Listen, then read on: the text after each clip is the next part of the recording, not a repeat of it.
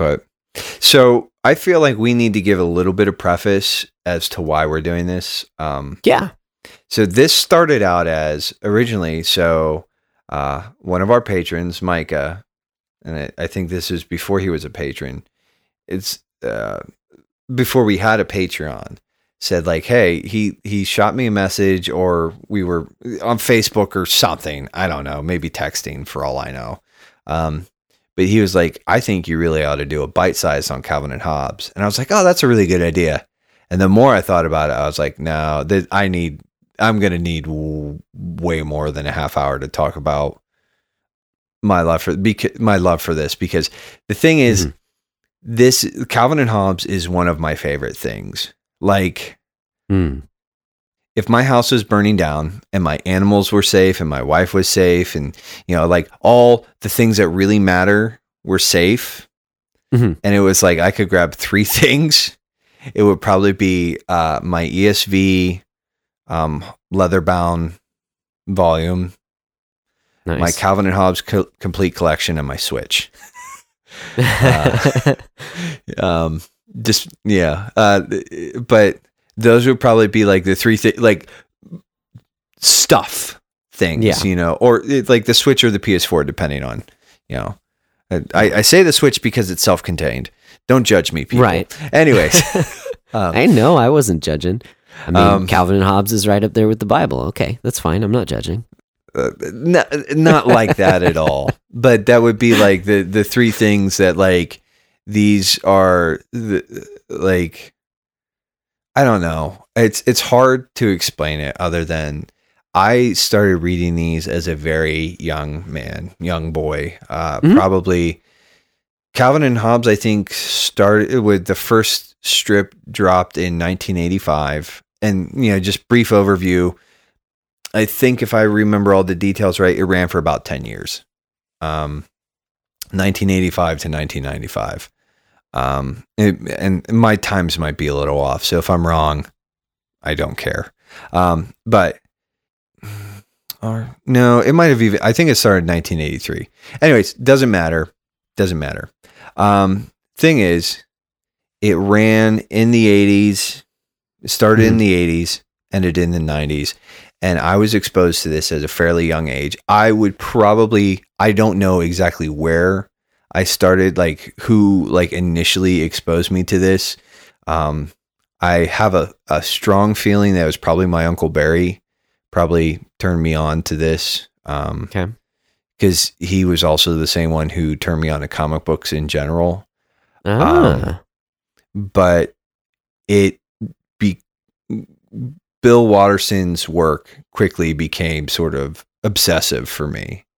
Um, I had already liked to draw prior to that, but Bill Watterson's stuff really like the reason I went to art school was in part due to and went went to and then dropped out of art school was in part due to Bill Watterson's work. okay. I wanted Wow. I wanted to do something like that. I wanted to do something that had that sort of impact and resonance. Um, I wanted to to um, but uh yeah, it's it's it's just one of those things that on a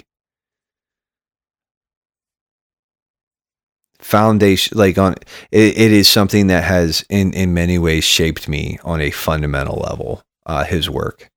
Um and and not and and and I'm not alone because well we we listened to that book uh and the name of that book is and I'm probably after listening to it I'm probably actually going to buy a physical copy Mhm. but it's called uh, Looking for Calvin and Hobbes. It's by uh, Nevin Martell, um, and uh, that's and so that's the book. But there was also a documentary that was released a few years ago, um, and I'm pulling up the info on that real quick. Super good radio. I know you're, um, but it's called Dear Mister Watterson, and it came out in 2013 and uh, it's uh, for anybody who's interested in watching that.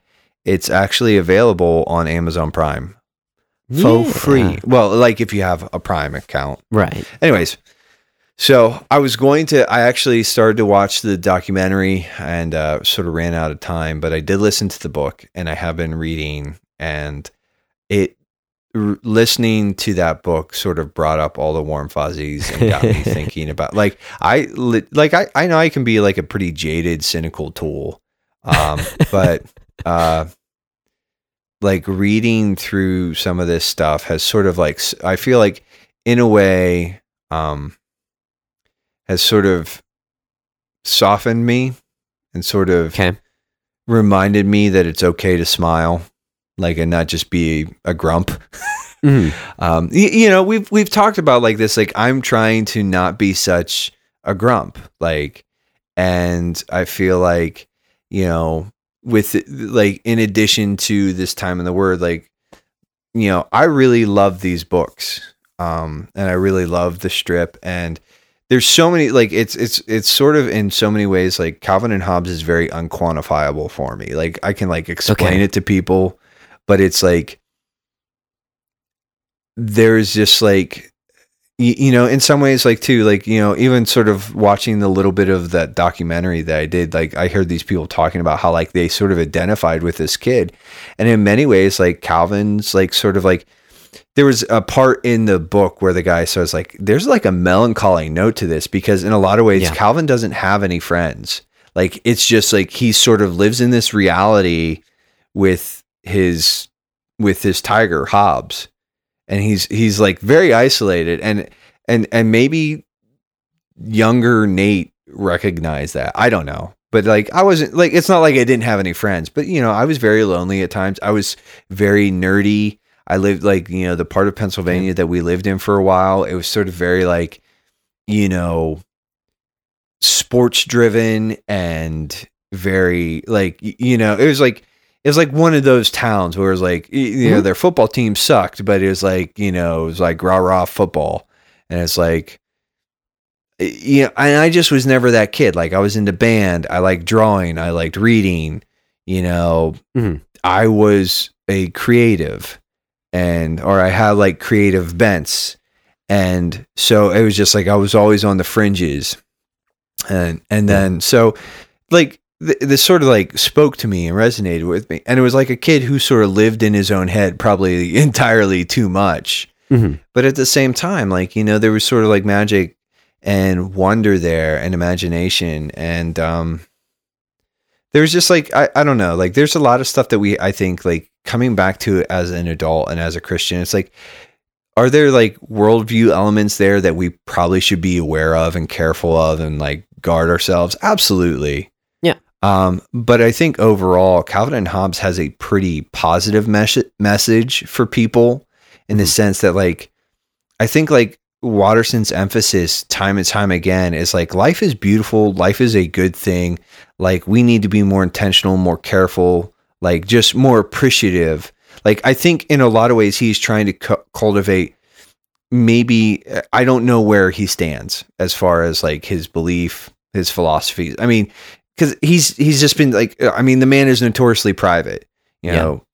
Like and uh, so but even in like like it's it's very like in his way i think he's trying to encourage people like you know when i read these stories it's like it's kindness goodness hopefulness like thankfulness. Like he's he's looking at people and saying like these are these are better things to look at. And it was like man like just see and sort of even listening to that book i was like like there were so many so many things where the guy was talking. I was like no that's it that's it. That's exactly how i feel about this. Ah, like Okay. thank you for finding those words for me. Because it's like that was what this strip does. Like you know in rereading it i'm like no i like i'm seeing like i'm like and i've i've i've read all this stuff like like i said dozens of times like i Yeah. owned all the paperbacks at one point in time with Wow. the exception of one that i mentioned to you earlier there's a a collection and it's uh i'll I think it's in my Amazon shopping basket. I know you guys are super like amazed by like how prepared I am for this, um, and what good radio this is as I dig around with on stuff. It's called Calvin and Hobbes Sunday Pages 1985 to 1995. So it's it's a 10 year run and a lot of it shows like a lot of like his roughs and his notes and commentary on different stuff. And so it's like it's a very like behind the scenes peek at stuff. And so I want that one. Um, That is so I don't cool. have it. Um but uh anyways, like I I owned all the paperbacks and then I you know when I got the complete collection years ago, I think I sort of gave them away to people where as I wish I would have kept them and Yeah. so that like I would have stuff to borrow like let people borrow um but uh I mean even when you know just to sort of like put like when the boys when we had the boys with us but the oldest one when he came to live with us um one of the first things I did was I showed him Calvin and Hobbes and he would it was like one of the the things that like he would come down here and read these books for hours Wow. and I was like I was like you know and, and it's like for me that I was like in hindsight I just that's something that sort of like there's a little bit of melancholy attached to that for sure but it's like Yeah. like man that like speaks to like the beauty of what Watterson did and there, there's so Yeah. much in there too like his pursuit like his dedication to excellence which I think might have been a little too far Uh-huh. like uh-huh. so now that I've sort of like tried to like like I'm like you guys can't see it but I'm talking with my hands and I'm like Uh-huh. making weird clenchings and Josh has the benefit of watching my hand talking but now that I've sort of like said like this is like super important to me Josh Yeah. um what what do you think like what what- so what's your background baggage or do you even Okay. have any Yeah, so so here's my background. It is almost the exact opposite of yours. Um, so Calvin and Hobbes was never a thing for me growing up. Uh, the the bit of like my parents didn't read the newspaper, but I on Sundays somehow we'd get it. Maybe we just got the Sunday paper, um, or or maybe that was the one with all the I don't I don't remember. It, regardless, um, I don't recall Calvin and Hobbes ever. No, because I'm too old um, or excuse me, I'm too young. Uh, I, don't recall it ever being in the the funny pages because obviously, like that's what I would look for in the newspaper, and it, it it was never there. So I I have no attachment to Calvin and Hobbes from when I'm younger, honestly. Um, and this actually kind of goes along with um Watterson's whole thing with wanting to be able to uh, make sure that anything that has Calvin and Hobbes on it, like that he okays it for artistic reasons. Um, mm-hmm. the first time I had seen Calvin was on those stupid bumper stickers where he's peeing on things. and, And so, he he probably hates those oh, I hate them. So I- yeah, I mean, I, I, I can only them. imagine. yeah Uh, right, because I was I was amazed to find out when I first started looking into Calvin and Hobbes that he never peed on anything in any of the the comic strip. Like that Mm. is not a thing. There's no reason for it to be that because like in that little picture of him, he is so um he just looks evil. he I mean- malicious Ex- Yes. Oh, that is that is that is the word right there. Malicious. Like there is a sense in which in the actual cartoons, Calvin as a character, he is very um, uh, he is a he's a young boy, and as a male, um, I can relate to having the the urge to want to destroy things, you know, mess things Mhm. up, to throw stuff at people. Um, especially Susie Derkins yeah, right. Um, but it, it is not in a malicious way that Calvin goes about it. Like, yes, you understand that he can be a pain to the people around him, but he himself is not looking to make anyone's day worse. He is just being a boy. Um, whereas those pictures where he's peeing on stuff, like he just looks like he's out to like a big fu to the world kind of a thing. And I've seen, you know, at least from what I recall, you know, where he's given the finger or something like that. And it's just like so that said, that that those pictures were my first run-ins with Calvin from Calvin and Mhm. Hobbes. And so it, it was never a thing where I I even cared. I'm just like, why would anyone want to read that? Like, so what? You know, like like he he looks like a little turd. Um, I'll sanitize the language here. No, but I mean, like- and that's that's a really interesting take because, like, I think in some ways, you know, so we we you sort of brought it up, but Bill Watterson was very anti. Um, what's the word? He would not allow the the property to be basically commoditized right. and- or commodified. But I don't know. Words words are hard, people. Like there you go, Logan. There's one for you, buddy. Um, but like he he basically merchandised.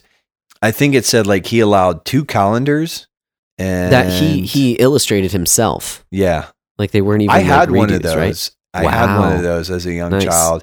I think I ended up throwing it away because I'm an idiot. N- Um, no, they're disposable. They're calendars. Like You that's what Stop. you do. If I want to berate myself, I'm allowed to. um, no, but it was like you know, I uh, you know, I was obsessed, and I think one year I got one for Christmas. So yeah, uh, That's cool. but yeah, it's it's like one of those things where he was just like very fickle. Like I mean, Mm-hmm. Even as a fan, like and in hindsight, like I'm glad to a certain extent that he did what he did, but I like kind of wish like man, if you had allowed like maybe like some night like oh, and there was the the T-shirt that was a print like uh promotional for the the one display at- yeah, for the museum. Um, so there was that, but like, I just wish like there had been, like, I think one of my favorite illustrations, and I think it was actually one of the ones he did for the complete collection, but it's where Hobbes and Calvin, it's just a white white background, and they're just making faces. And it's just the Okay. two of them making a dumb face together. It's like I would love to have that on a really like classy shirt, like a nice like print of that.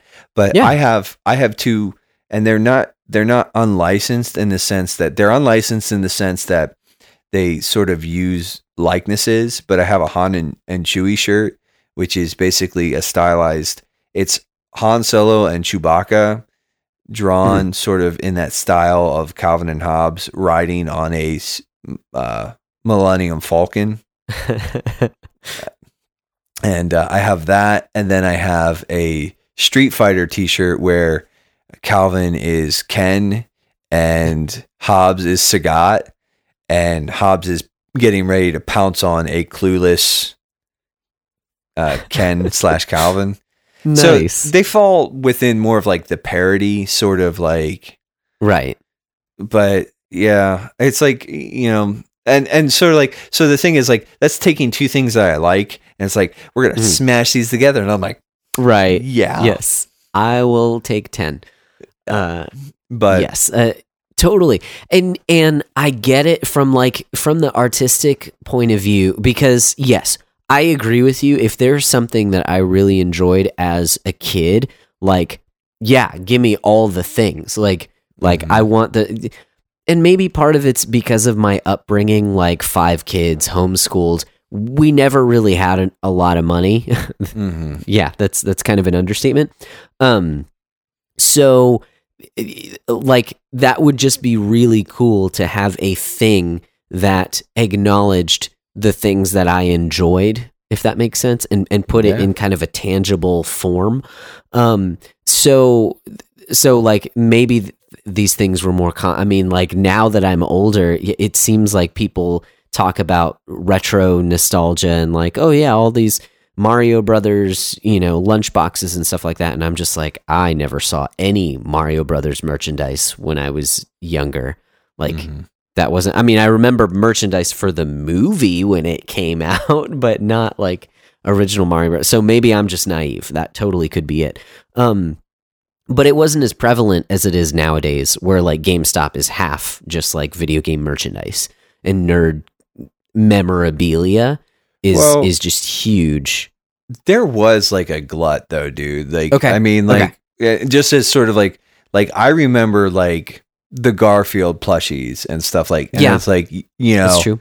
you like so and a lot of his position was sort of a pushback against that like he sort of very publicly railed on that stuff for a while Yeah. and you know he probably had some unpleasant terms for Yeah. you know what what those people were doing mm-hmm. and i think like in a sense where whereas he did not want calvin and hobbes to become just sort of a cash machine like i think in a mm-hmm. lot of ways too he did a bit of a disservice because i mean i, I was even thinking about this and i was probably by the time i was really into these books a plush tiger would i would have been too old for a stuffed tiger and i know Yeah. and even his like whole like well like the sort of like the the the the trick of the the strip is like we don't know if Hobbes is real or not, and it's sort of like, well, does that matter? Like, does that like is it really like that's like I know that to him it's like if I, well if I do the stuffed tiger and it looks like Hobbes as the doll, I'm like and. Hmm. Like you know the the point of the strip is so much bigger than like oh is Hobbes real or isn't he? The point is Yeah. like it's it's about like you know who's who's to say that you don't give that stuffed tiger doll to some kid and he goes on and has adventures like Calvin with that stuffed Right. tiger doll. Like Yeah. y- you know what I'm saying? Like it could have been such a a a, a deeper conduit or whatever. But it, it was just like Yeah. it's one of those things like where at the end of the day, this is sort of this is very much ephemera. Even even though in many ways I do think it is like I think his strip is kind of timeless. I Mhm. it is it's also in a lot of ways not. Anyways, but so yeah, Yeah. I just think I think he did himself a little bit of a disservice because then it's like you're saying like I the only thing that you knew was the, the Calvin peeing on things. Yeah. And it's like and that's not an accurate that's not even an accurate representation of what Calvin Hobbes was about. yeah. Not not at all. Um and I I 100% agree with you. I think there's definitely ways in which this it, it, he could have allowed some merchandising. I get um, the artistic vision that he had because one of the things that the book brings out, um, and I thought was, yeah, I, I guess just now that I'm I'm thinking about it, the writer was really Nevin was able to capture just some of these ideas in a way that that really kind of um, was very it hit the nail on the head sometimes.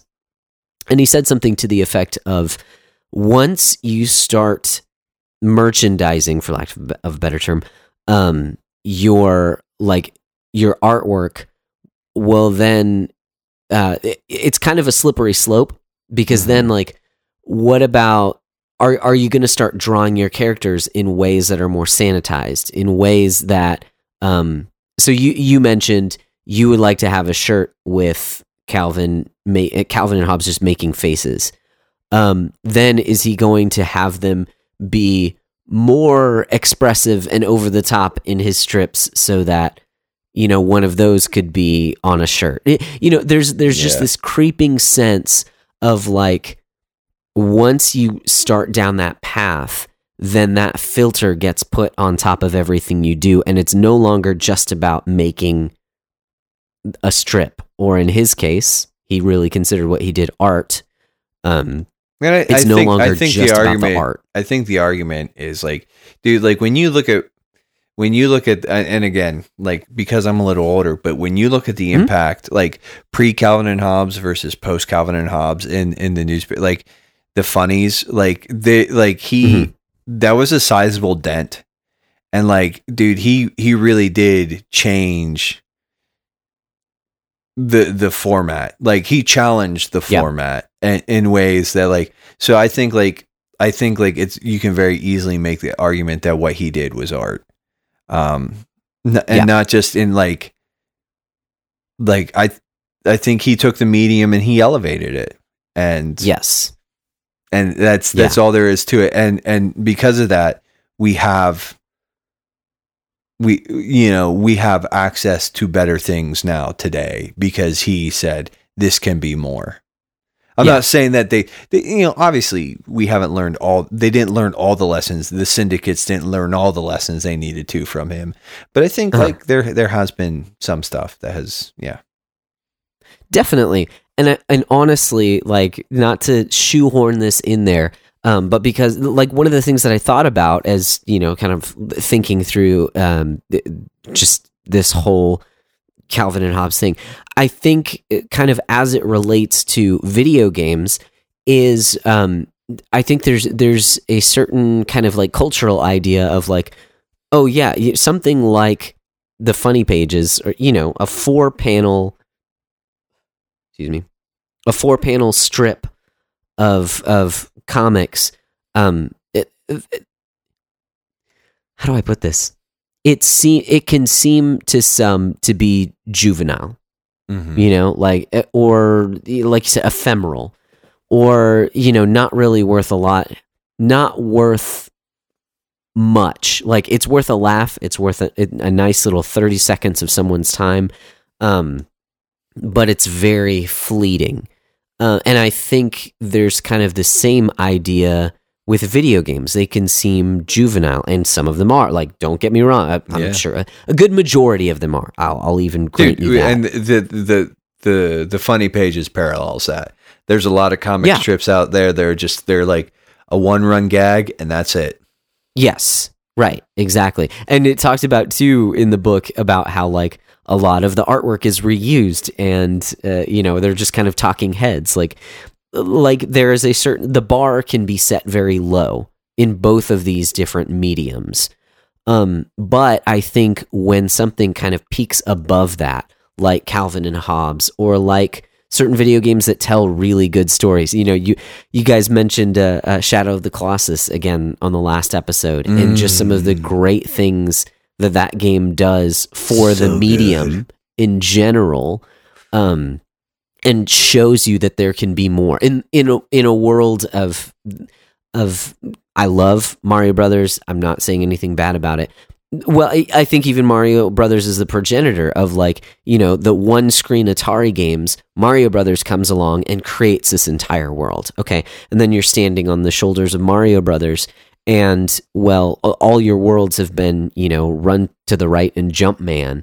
and then something comes along, uh, you know, like Zelda, and there and there's this whole world and this story and this adventure that's embedded in that. You know, like there are certain things that can break this this idea and something like the funny pages seems so constricting i mean it is inherently if you only have four panels there's only so much you can do. But to really focus on those four panels and make them and and elevate it really. Create something that speaks beyond those four panels beyond the 10 seconds the 5 seconds it takes your eyes to kind of scan over the page. To really appreciate both the the technical artistry that goes into creating it because Watterson is a fantastic uh, artist just in terms of like his look is so good and that's th- that was something that I kind of recognized after kind of looking at a lot of his different work is like man his characters are so expressive. It's ridiculous. And uh and and his use of color when when there's color as well I mean it, yeah he's he's fantastic. Um so like just the way that he was able to take the medium and to use it in such a way that goes beyond something like the funny pages i think is something that video games can do as well because they're both mediums that seem very limited and constricting and seem like they are ephemeral and fleeting and a form of escapism when really you can say something in both of these me- and when you do um, people sit up and t- take notice. You know you can you can actually do something and i think um, kind of rolling along with that one of the things that i, I really appreciate now that i have read um, more calvin and hobbes uh, i wouldn't even say a decent amount because he wrote so i mean there's what like over 3000 different Yeah, it's like that he 30 did Three thousand three hundred and sixty something. There you go. I mean, I probably have not even read a quarter of of what he's written. Um, but I think th- there is like what Watterson kind of touches on in Calvin and Hobbes. Um, he he's very he, he's varied.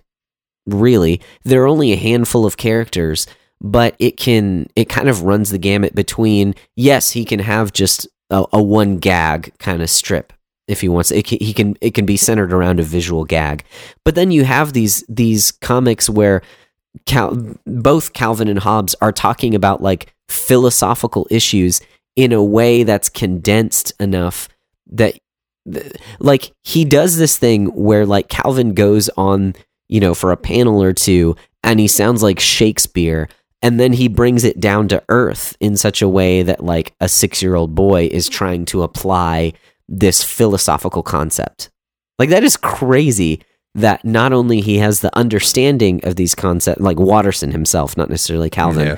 um, can can take a concept like that and then actually apply it in a way that feels real. Because Calvin, you know, another fantastic thing about the strip is that the, the characters really have strong personalities and uh, they feel like humans which Mhm. is very difficult to do. Um, one of the things that amazes me too is even his parents in the way that they're exasperated with him. Mhm. Um, it's really interesting to me because Watterson, I don't believe, had kids, right? he he, he, he adopted he he adopted one he adopted the in the book he he mentions it briefly Okay. he adopted a, a little girl when he was in his 40s he and his wife adopted a little girl violet So that's after he was but drawing the that's strip. that but that's he was done he he was already done with the strip yeah Yeah. Yeah, because early on in the strip, you see Calvin's parents and what they have to go through to kind of like, you know, even just corralling him and his imagination. So, like, that's that's amazing to me that he could put such uh, great portrayals of like parenting, even though he himself, Watterson, was not a parent at the time. Um, just something sort of like an interesting sort of thought that I had. So it's like, it's, you know, after you've been reading the strips for a while, his mom and dad really Mhm. don't have names. It's mom and dad. Like, it's Yeah. sort of like generic mom and dad. But like, in a lot of ways, though, too, it's like, they're, they're very defined characters. But like, I think, like, in a lot of ways, like, one of the things that's sort of magical about Calvin and Hobbes, and I, I don't think this is like anything like I, I think it's just it's something that dawned on me, or that w- as we were talking and sort of, but Mhm. we see them as mom and dad, and so we see Mhm. them through the same lens that Calvin does. yeah. Like Calvin doesn't know what his his mom and dad's first names are, so why should we? Like, Yeah. You know, like because that's that's really what this strip is. This strip is sort of it's a slice of life in the eyes of this six year old boy, Mhm. and and it's like I don't know, like I. Yeah, I think like the humanity of his characters is is is pretty. I I mean, I just like like even some like the more antagonistic stuff. Like um, Mhm. I think about Rosalind, the babysitter, and like Mhm. the swimming lessons. That's always like the, I'm I'm I just reread those for the you know first time in a few years, but like where she's already had like a few run-ins. She's already watched Calvin a few times, and he comes in to get swimming lessons, and he's like, "I'm not getting in the pool," and she's like, "Do you know what a rat tail is?" oh yeah. and I was like, I was like, "Oh, this is someone who gets this kid." Um, hmm but like and you know is like but that's like a very human interaction you know? Yeah. and it's like even even there like like yes because there's like the the the temptation i think would be to like almost like over cartoon like to make these things characters but there's a level of nuance and sophistication with all of these characters even the ones who are sort of in and out. You, you know what i'm saying Oh, totally, totally. And I think that comes from also, again, from my limited experience with Calvin and Hobbes, is just how um, how different how Watterson says different things because because not every strip that he drew was a philosophical diatribe. You know, there were some that are more that are much more that have much more levity to them than Mhm. others. You know, th- and I think honestly, like that is part of the beauty of it. And and uh, I don't know, I I have like high praise for for what I've experienced of Calvin and Hobbes. But again, if if someone's listening to this and they've never like sat down and read a lot of Calvin and Hobbes, like you may be underwhelmed when you first go and take a look at it, and that's okay.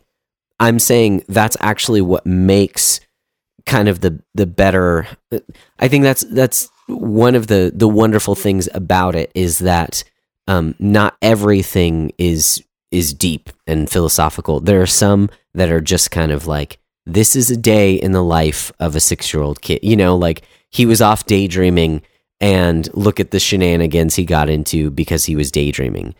Um, but you can also relate to, oh yeah, I know, I, I know what it was like to be a kid, and I totally get where he is right now, and like, and, and there's so many different kind of perspectives you can you can um, go with because like, yeah, that would be exhausting being his parents. At the same time, it's like I relate to him, and I get why you know he was put in that certain situation. Um, so yeah, just the humanization of everything. Like you said, nuance and sophistication of the, of the stories themselves, even if they are kind of light and airy, or if they do kind of make you sit back and go, "Oh man, uh, that you know that that they're they are really trying to tackle something here."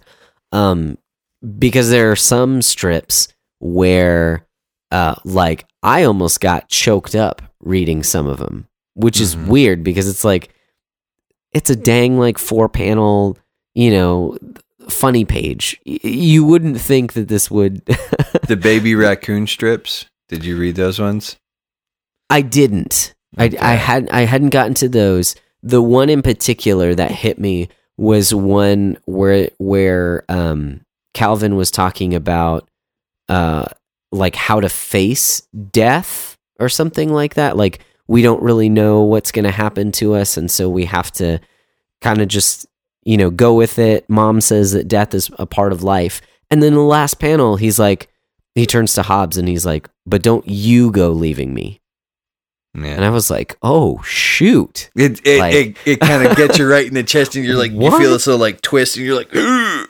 Yeah, because like he used the other panels, kind of rationalizing, like, okay, death is something that's going to happen. I get it. Like the the turn is moving from the head to the practical implications of what that actually means. And you know, it's like Watterson kind of uh, wrestling with that in front of us through the lens of a 6-year-old yeah, you know and like that's what hits so hard is like yeah we have this this mental concept and obviously um we as christians uh, uh, like the scripture says uh, we don't grieve like those who have no hope. So it's not that i don't know what's going to happen um, when i die or when someone who i'm close to a loved one dies. It's not that i'm you know that i have to find solace in not knowing. No i ha- i can have assurance. Um but th- but again the turn is the practical implications of that. I'm still going to grieve. That is still going to hurt yeah, when someone is ripped away from me by death.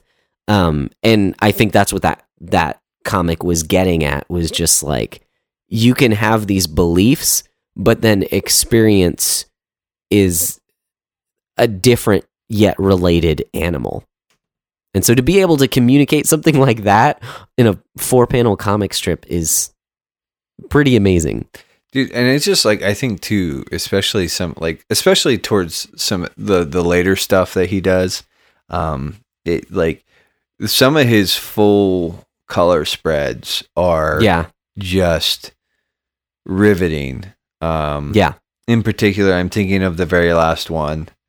Um, oh yeah it's incredible to me that this guy was able to do like this sort of like I don't know. Did you read the one about the where it just the very first panel is the the really the the really pretty line drawing of the bird? yes yeah That for me has just been like one of the most resonant panels of my life. Like Okay. like I've just like the, those visuals always like always stick in my head. And then there's that just like the last panel is just Calvin and Hobbes sitting under the tree, just sort of looking off into the distance or whatever. And it's like Mhm. like those two images and just sort of that trajectory, like like man. But at the same time, this is a dude who drew a T-Rex in an F14.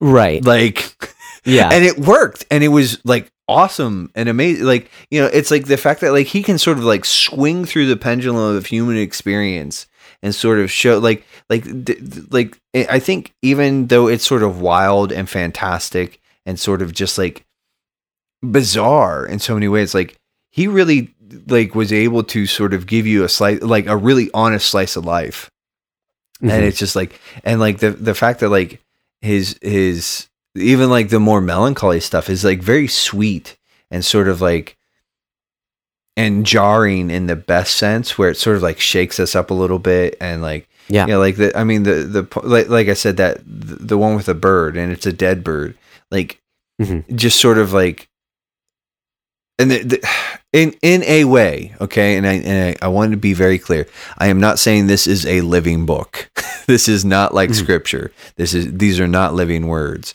but like there's a depth here because like i'll tell you what when i saw that as a kid that strip i was like oh that's sad. And then it's sort of like it sort of pumps the brakes and you're like man like it really is fragile. And Yeah. then you know like this is like there's there's like man it's like sort of like it could all be snuffed out like that. But then mm-hmm. it's like i'll tell you what i read that as a grown adult having recently come back from overseas from being in iraq during ac you know during combat. And i'm like man like i'm like no this like th- like at that point in time there's like a different approach. I'm looking at it as like this this is speaking truth louder than most people will ever know. Like Yeah. like the the sort of the and i'm like and it's like and it that, that so like i'm saying like that panel like there's just two different sort of like waypoints where i'm like no this is like and and he's just able i, I don't know he he was a it, like i i i don't i think like honestly like a, a lot of people want to sort of like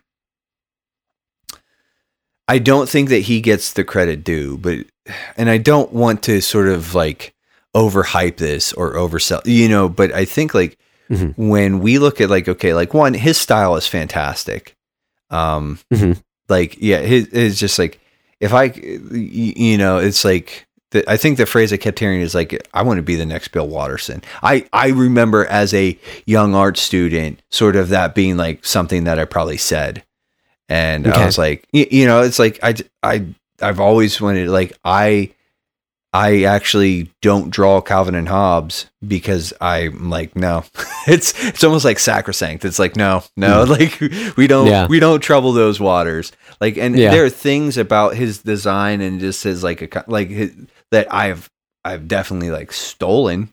You know, flat out. I'm like, no, he does this really well, and uh, I'm going to steal that philosophy. Like, I'm going to co-opt that Yeah. and and embrace it. Um, but like I think some of it too, though, is just um. So just even on an artistic level, just like as from the the aesthetic, but like the thing too is like, you know, so uh, in addition to like he wrote everything, like he this is Yeah. just him, and so it's it's his writing, it's his pacing, it's his plotting, it's everything, and I'm like, man, like we, I don't think we really like even listening to the book like i want to be very careful and but i like in a way i'm like dude like this guy is one of the great masters like Mhm. this this is like this man i think in a lot of ways you know without without getting into like weird territory is like you know, in in some ways and this is and again this is just my opinion but in some ways i think like when we're talking about bill watterson we need to be sort of like talking like he, he sort of belongs in the same categories like with with guys like Van Gogh. Like maybe Hmm. maybe it, it's it's not quite the same, but it's like I think anybody who like if you read like really read these comics and you sort of like do a little digging around and like dude like the way that his stuff provokes like especially later on in the trajectory like this comic is like these are masterworks. And i don't want to be like oh i get it. I get that it's not fine art in in many many ways.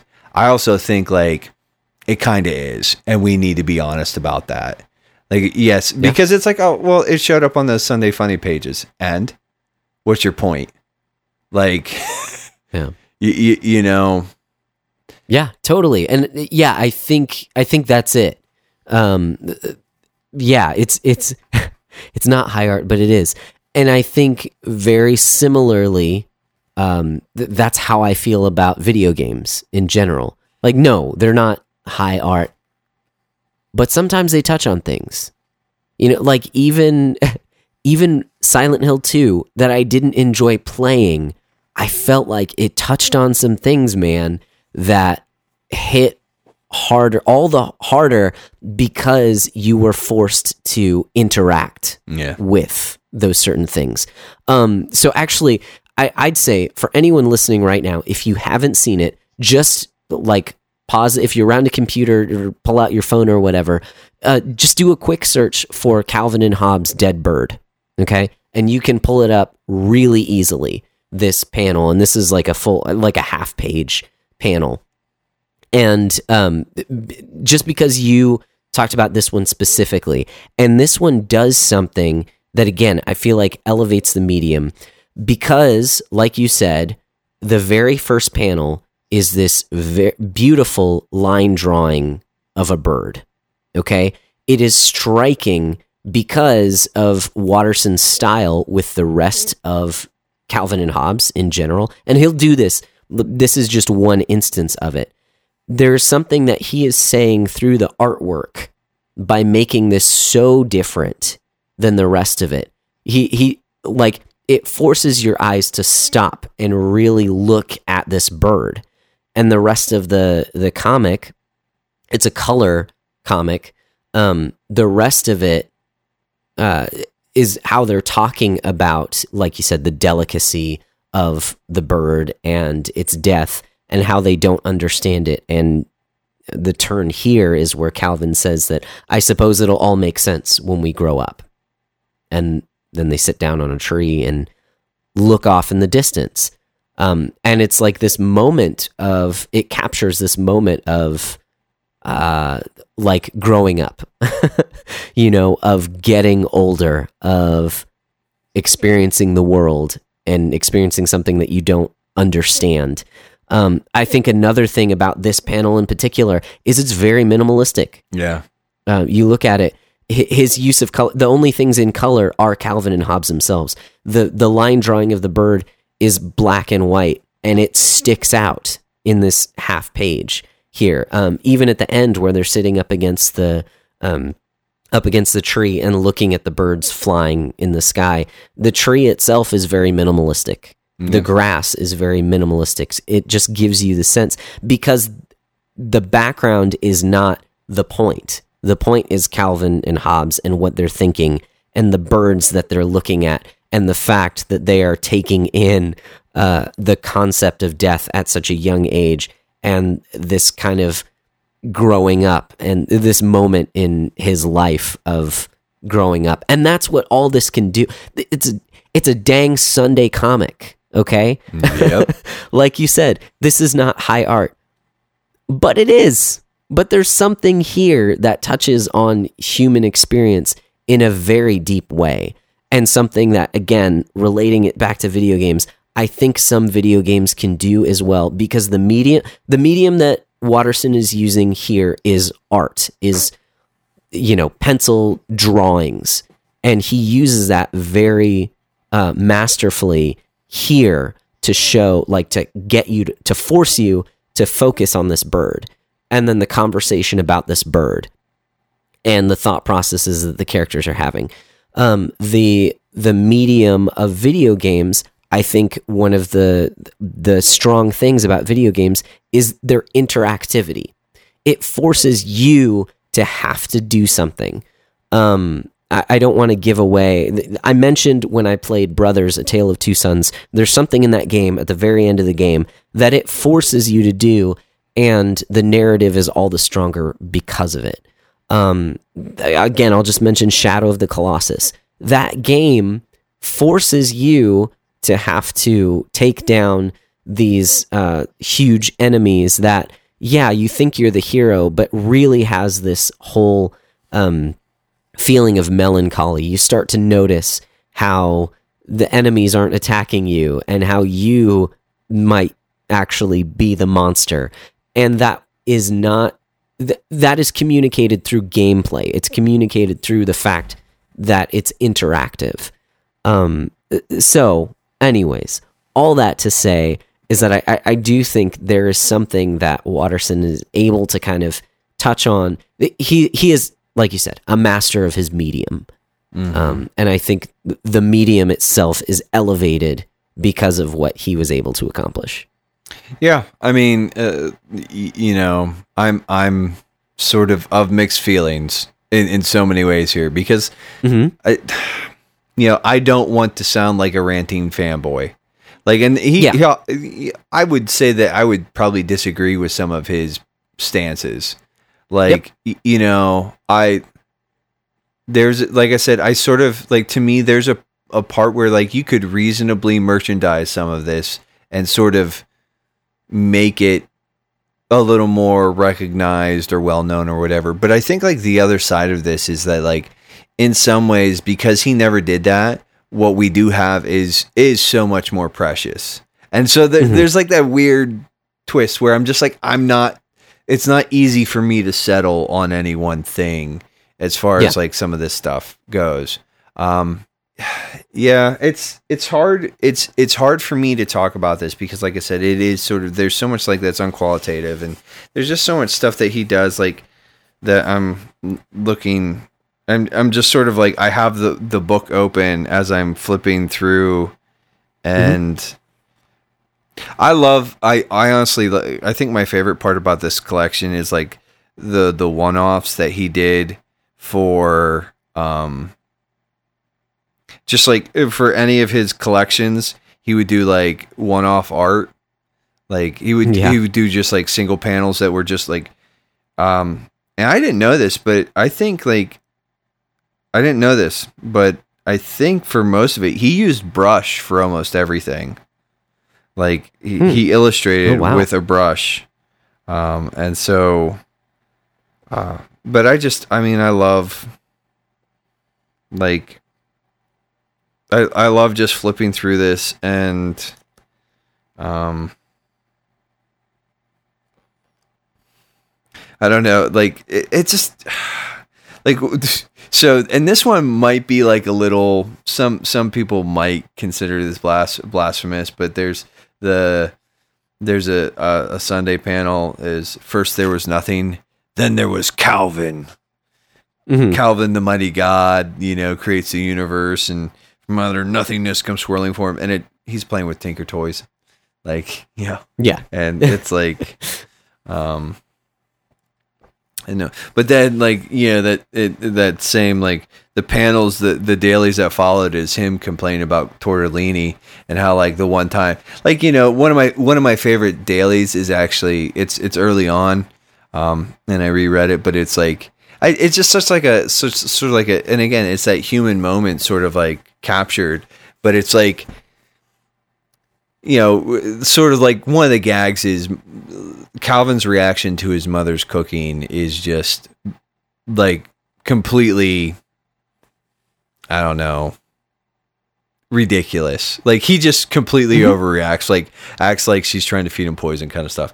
And uh Yeah. but you know, it's it's he's like, "What are you making?" And she's like, "Oh, I'm making monkey monkey brains or monkey heads." And she's like, "I'm boiling monkey heads." He's like, "What?" She's like, like because like the only way he's going to eat is if she just sort of like throws in the gross factor. She's making like Right. stuffed peppers, but it's like she's like, oh, I got to stew them a little bit longer so that they're soggy enough to eat. But like, you know, and of course, like he's just being a gross, weird little kid, and I, I, I don't know. Like it's any guy who can sort of like hit that stuff in the same breath, and it's still there's like, I don't know. A- And again, I read I read this stuff, and I feel like the the biggest takeaway from just like going back through these these and, and again I've I've read these strips and it's it's been a few years at this point but um yeah I read these strips over and over and over again and I just I love these books and I, I love his work and so for me it's like you know there yes there there's some definitely like melancholy notes uh, where it's like when when you sort of step back at, there's a way to look at this and see like there's this very odd little kid who's sort of isolated to the the point where his only companion is this stuffed tiger, and he sort of lives entirely too much in his own head. But then there's also sort of like there there there are notes of like hopefulness and gratitude Mhm. and joy and just kindness. Like I think uh, they mention in the book they mention the raccoon dailies Yeah. that that raccoon arc and you know whatever you know it's the strips are like 30 years old people so you know go read them i'm sure that it's yeah just go read like why why have you not done this already?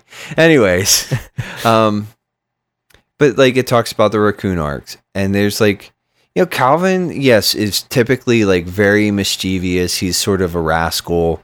He's he's Mhm. but like you get these moments where there's like a tenderness that you get to sort of see that is very touching and because like calvin is a very kind kid in a lot of ways too like yes Mhm. susie Derkins his the the neighbor girl is sort of like the you know calvin is the bane of her existence but Yeah. at the same Yeah. time um you know like there's a panel that i was reading just where his mom was sick and he makes her a card and then he he goes up and he's just like he's just sort of like in his own fumbling sort of way he's trying to communicate mom you mean a lot to me.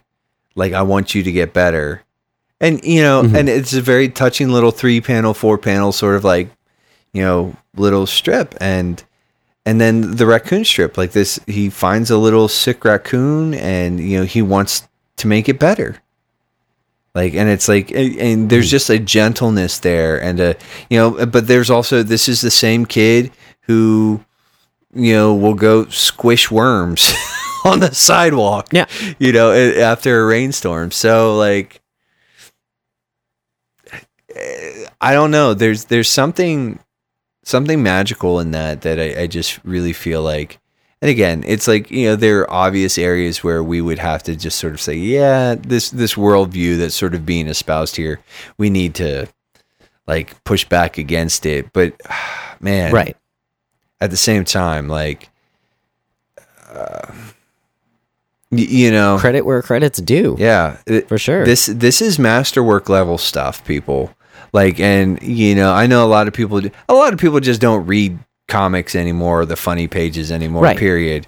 But like, there there's so many. Like, there was stuff that the guy in uh, Nevin mentioned, like a bunch of different strips that I'm actually gonna check out.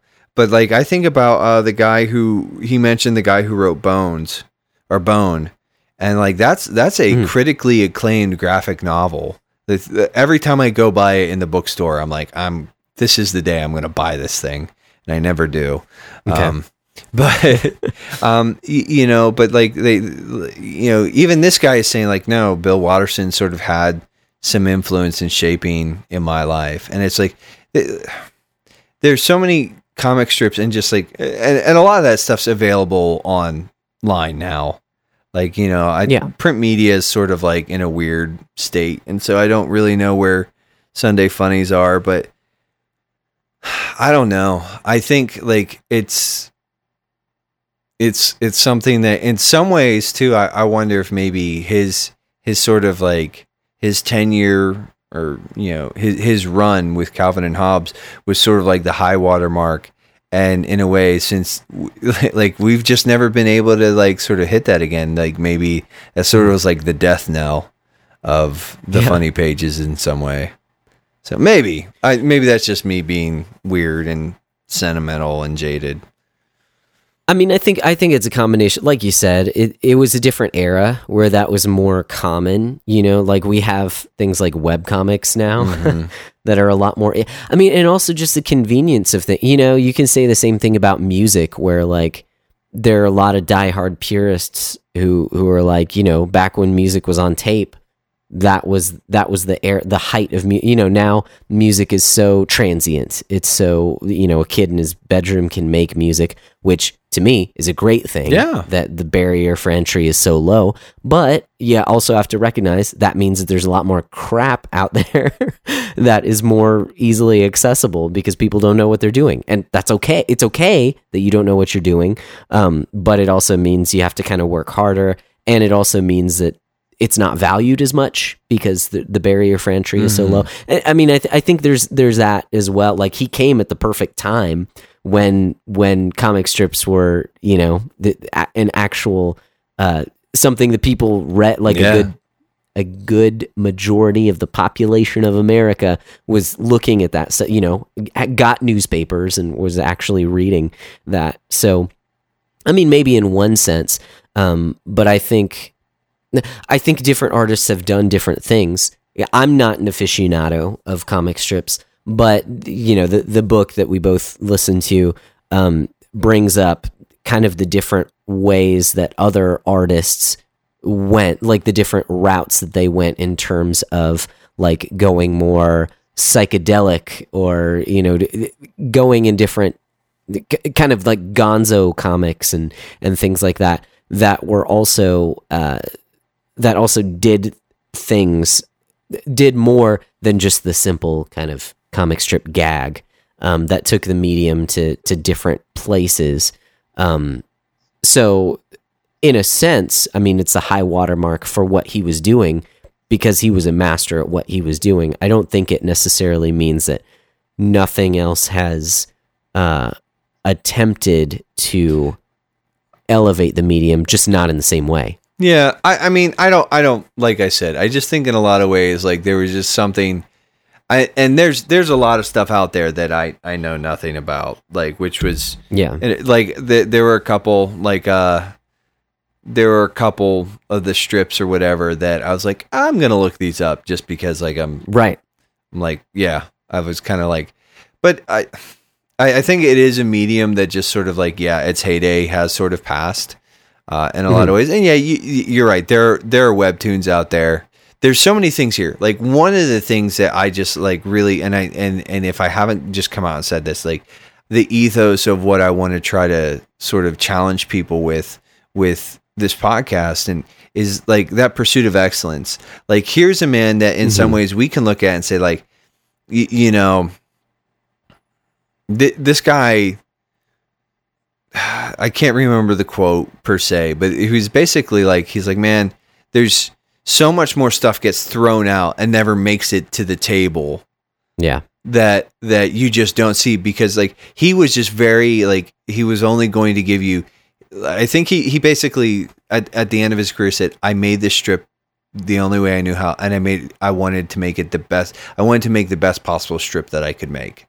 And I've done that mm-hmm. He's like you know he's like I, I I did everything I did that I could do to to do that and I'm I'm like in- a lot of ways that that's the sort of like mentality that I think we we need to sort of embrace and celebrate. Where it's like you know Yeah. he, he left it out all all out on the field. He was like he's like I I can't do any more with this, and so he just needed to walk away. And and and you know frankly, uh, excuse me, I I can sort of respect that. I mean, like it's Yeah. like there's a part of me as a fan that's like, oh yeah, I want more. But at the same time, at that point in time, you know, he makes a comment. He's like, you know, I think he he made a comment about how like you know if I kept doing this, you would all be cursing me, and I think Right. he was right. And but I, it's like at the same time, there's that sort of. I think in some ways we need to sort of rejoice at the accessibility for some of this stuff and really see sort of be keeping an eye out for that new talent and and understanding that there's going to be a lot of crap out there just in as a general ethos. I'm not talking about Mhm. anything in specific. Like we need to be open to a lot of things, but I think in a lot of ways too, like we need to be willing to sort of in some ways be gatekeepers. So the way that I'm so- Mhm. like in, in some ways, like we need to sort of almost cultivate a a healthy snobbery. Like Okay. the, the way that I'm thinking about it is okay. So you start playing Double Dragon Neon, played it for a few Mhm. hours, and you're like, this is just not very good. I'm not going to waste my time. Like, I think it's like sort of in like you were open to it. You're like, hey, this seems like something I might enjoy. Like, let's give it a go. And then you, but there's also like a level of expectation, a level of like, you know, sanctified snobbery almost to say this Mhm. isn't good enough. Like, and that and Yeah. that's sort of one of the things like the reason I, I felt comfortable and sort of like one I, I love this this material and I, I love I love his work and I and I just when Micah pitched it I was like oh yeah uh yeah um you know but like I think like because while it's not video game related per se I think it does sort of like a lot of just his his material does sort of tackle or sort of attempt to wrestle with that pursuit of excellence that I, Yeah. I want to cultivate. Like the, the the like you know, I'm reading I I read these and in some ways and again this is not to, like scripture is sufficient. So scripture challenges me and, and shapes me and molds me. But I read this Mhm. and it makes me sort of like want to be better.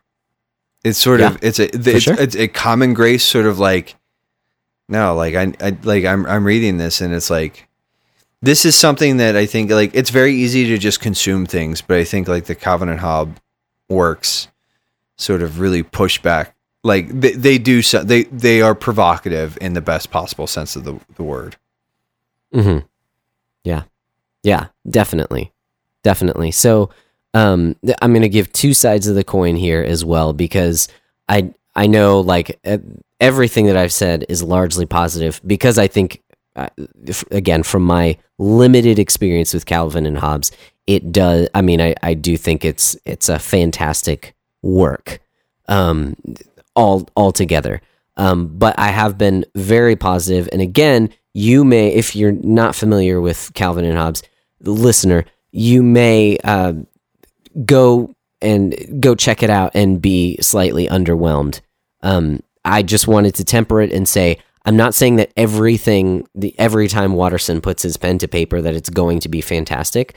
I do think there's always going to be something to appreciate, um, whether it is the art, just the art itself, just the way that he draws things is great. Again, I keep coming back to the expressions. Um, because even though there are some uh, elements that he he uses that are cartoony, obviously it is a cartoon. Um, it always feels grounded. Like he never distorts things so far that it feels surreal. Like it always feels grounded in reality. Um, and and yeah, his it just his just the way that he draws is fantastic. So there's always that to appreciate. Um, that said, yeah, I don't think he knocks it out of the park with every single strip. Um, and case in point, I think there are times, like you mentioned, Nate, that he does attempt to say something that I would disagree with, you know, just based on his worldview. Um, there was one strip in particular that I saw where um, it was, I think it was Calvin. It, it turns out that it was Calvin giving a uh, uh, giving like a, a presentation in front of the class. But it was basically this guy at work. He goes over to um, it, it- someone else in his cubicle and he's talking with people, and then he gets shot. And then these deer come in, and these anthropomorphic deer come by, and they're like, "Oh, look at this one! Look at how big this one! I'm going to mount him on my wall." Something like that. Turns out it's just Calvin kind of talking to his class about like basically about hunting. And I'm like, yeah, that's I mean that's pretty on the nose. Okay, Watterson doesn't like people shooting deer. Um but deer aren't people. Like, yeah, I get what he's trying to say is like, oh, if the roles were reversed, then then this is a really terrible thing to do. Yeah, but deer aren't people. Like as a Christian, the imago dei, like the dignity of humanity far surpasses that of a deer. And, and while, you know, I get I can respect that people have different um, points of view, that one kind of falls flat in a logical sense, if that makes sense. So I'm just trying to say he doesn't always hit it out of the park. I've been very um, positive because I think by and large his stuff is fantastic. But there are some things that that you are going to disagree with. And then the flip side to that coin, just to heap a little bit more praise on him, something that the book pointed out and then like I began noticing it and I'm like, wow, that's actually really amazing is the different so in that comic, the Dead Bird um, comic, where he uses the line drawing for the bird and it looks strikingly different. Um, Calvin's imagination looks strikingly different and more detailed.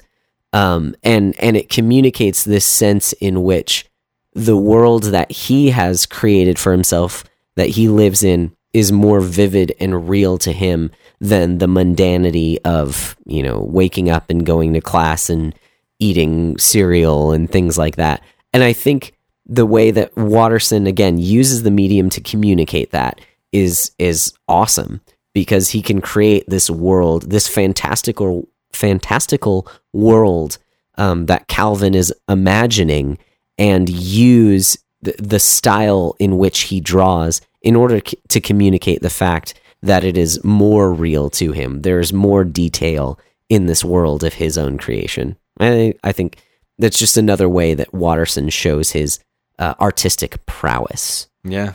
I mean, I, I think like for somebody just sort of getting into it, I would recommend just checking, like, go to a public library and that's where you found the ones. that- Yes. yeah.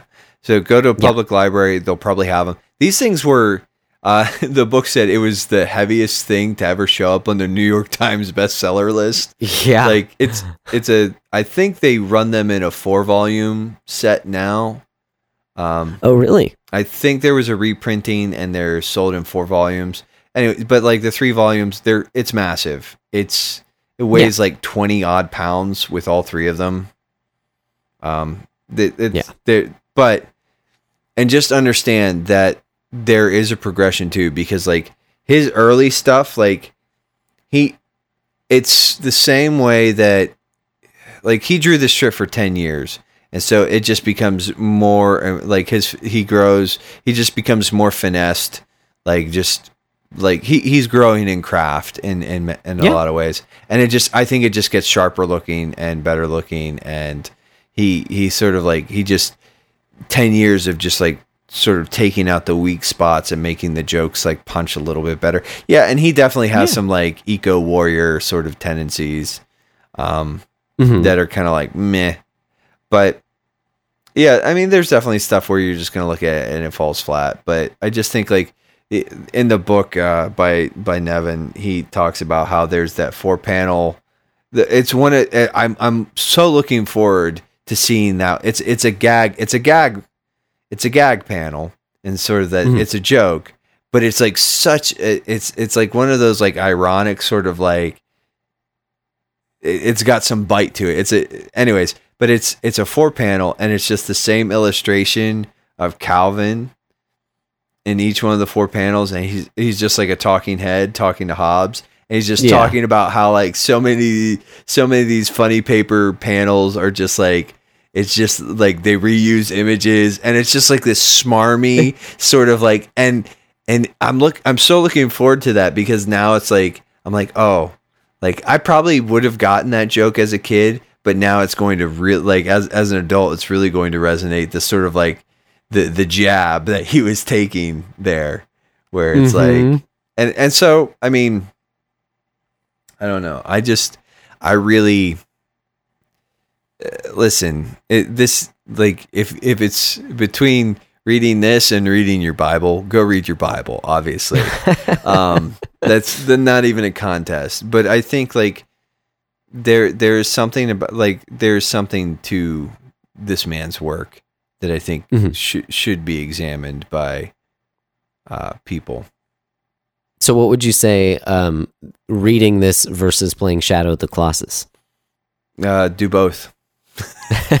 Well, why choose? um, I, we live in a world where both are readily available. yeah, Go for it. You can you can do both of those things uh, with few problems. Uh, so no, I I mean, I I think they're sort of like kindred spirits. They're they're a bit of like masterworks, and they sort of I I think it like the the the interesting point that you made, and it's just something I've been and thinking on, and I don't have anything really to add to it, but it's like in a lot of ways like and I, and I've sort of said this before about Shadow, but Shadow is a game that sort of it came and because it came and it was what it was and people experienced it like it elevated the craft. It elevated the medium. There like Yeah. as as sort of like the jaded Shadow of the Colossus fan, like it's there are so many games, good games that are out now that like I can see like the through lines. I can see where like no, this is like this is where Shadow influenced these this this maybe not these developers directly, but just like that I can see like the ideas and some of the the the outworkings of what he was doing with that game in so many other games and just like in in a lot of ways like that game sort of changed the tide the, you know it Mhm. uh, i don't know if that's the right term and and and so like in a lot of ways i look at calvin and hobbes in, in a very similar way it's like it's sort of like it comes and it's sort of because because it existed because it, it was sort of introduced to these environments now the trajectory is different Yeah. so Yeah. I dig it, man. Well, I think I think that's about all that I have on Calvin and Hobbes. I could I could I could just read it out loud and talk about all the Mhm. things I like, um, but that's a little insane, and uh, that really doesn't uh, doesn't get the necessary effect.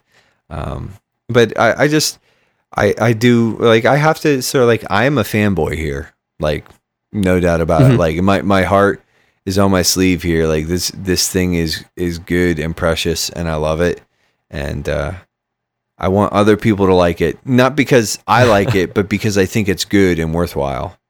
Um, so just yeah, go read Calvin and Hobbes because it's awesome. Because Do it. yeah, it's yeah. Um, but and and just like just like it just like a video game, enjoy it responsibly Yes. discerningly. Yeah. like you know don't uh in our binge culture it's very tempting to like sort of want to look at these things and just like consume and consume and consume and consume. And i'm saying okay. Or you can sort of space it out and let it sit a little bit and let it resonate. You know i think I'll, I'll, I'll be honest i think one of the things that's been helpful too is like calvin and hobbes is helping me to slow down a little bit and so in a Right. sense that slowing down that this is sort of like reintroducing into my life in some ways is helping me to appreciate my time in the word a little bit more it's helping me to make better use of that so like the dis like Yeah. the this the idea it's like like stop like pump the brakes cool your jets you know whatever uh, Mhm. I would say like you know and and so that's just something that like I'm I'm I'm grateful for in this moment that That's awesome. um it seems like that's the that the Lord is using that to sort of like you know slow me down a little bit which is good because I need it Yeah. Yeah. For sure, dude.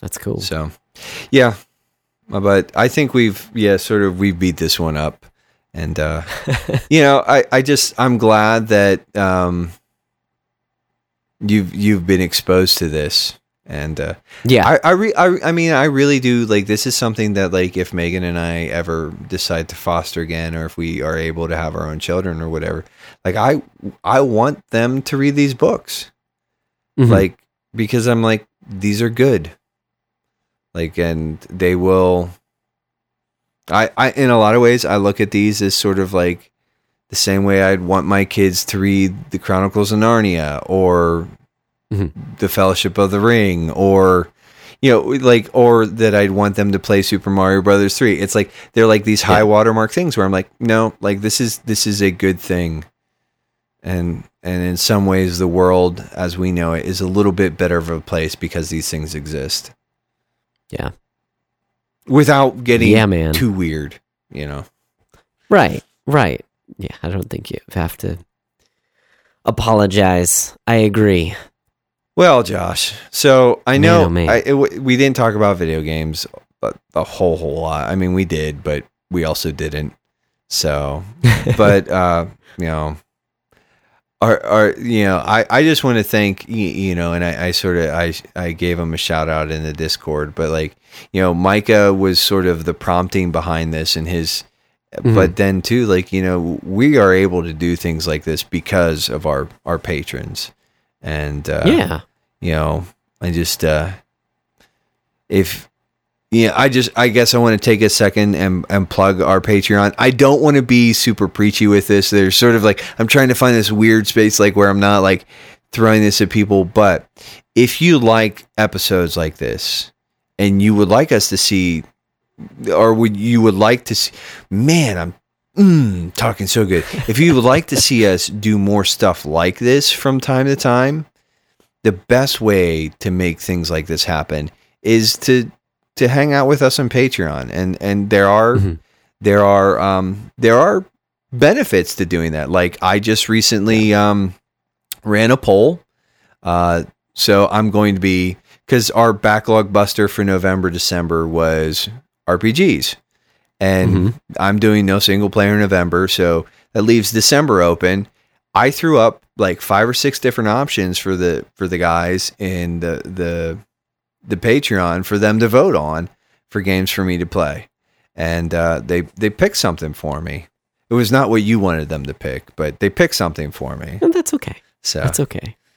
That's just because I'm a fanboy of what I chose. Well, so and and your game is definitely like it's it's it's coming up on the list. Like I'm I'm I'm looking at next year, and I was like, I really wanted to like do what Wesley is doing and just run through Dragon Quest Eleven on the handheld Yeah. and PS4, and I'm just like, yeah, I I don't know, I don't know if I can, I don't know if I can do that and play Octopath and do all the other things I'm going to try and do next year, and it's like, wow, just I'll take it one step at a time. But so you get to do stuff Yeah. like that, and you you know as a, as a patron, you offer you get to help really shape the podcast. So you get access access access to exclusive content, all sorts of good stuff. So think about it. It's you know, anyways. Yeah, definitely. I mean, if uh, what I'd say too is that we we take all of the feedback that we get into account. So like, don't feel like you're not heard if you're not a patron. That's not true. Like, we definitely want Yeah. to hear from yeah. anyone who listens to us and uh, and try and make this better. That said, uh, we do have. Consi- I'm I've been surprised. We have considerably more interaction with our patrons than we do with anyone else, and so their voice is certainly louder. Now, maybe it's just because our patrons are just awesome dudes, This is and true. they have lots of input.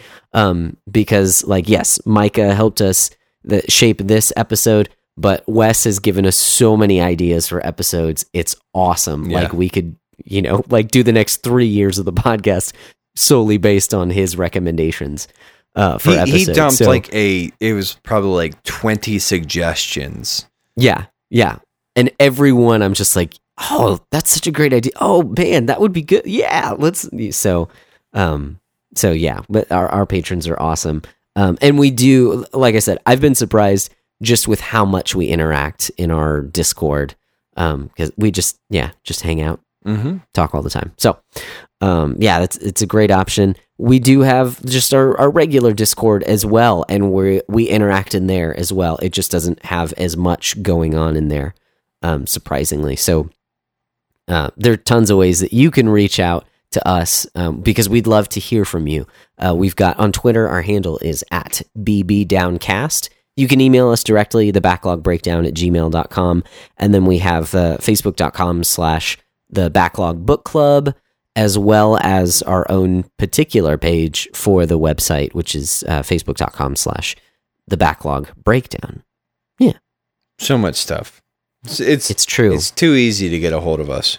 Um, but they That's can true. also, in addition to the po- like the podcast, Twitter, tweet.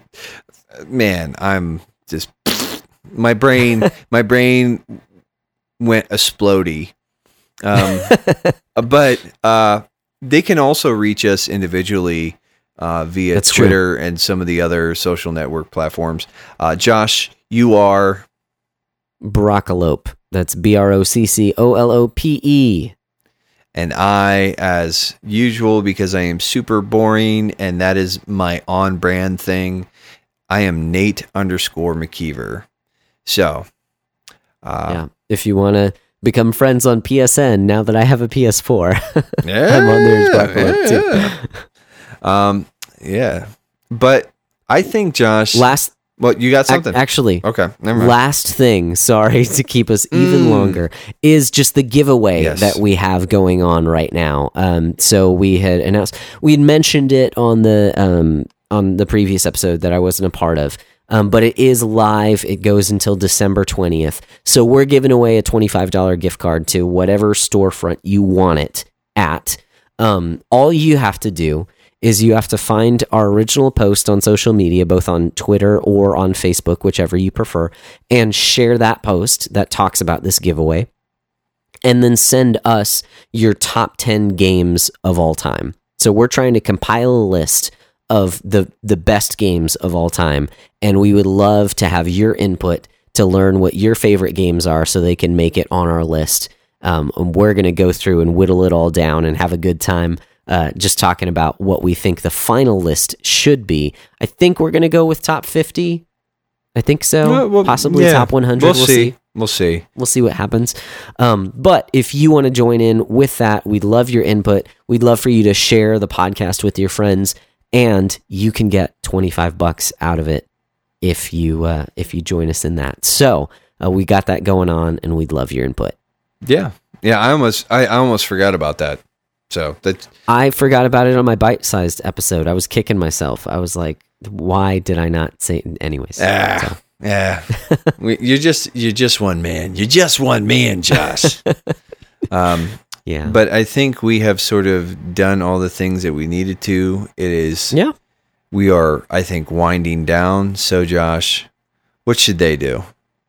Well, you guys keep beating down your backlogs, and we'll keep breaking down the benefits. Sounds good to me. All right. We'll catch y'all later. Later.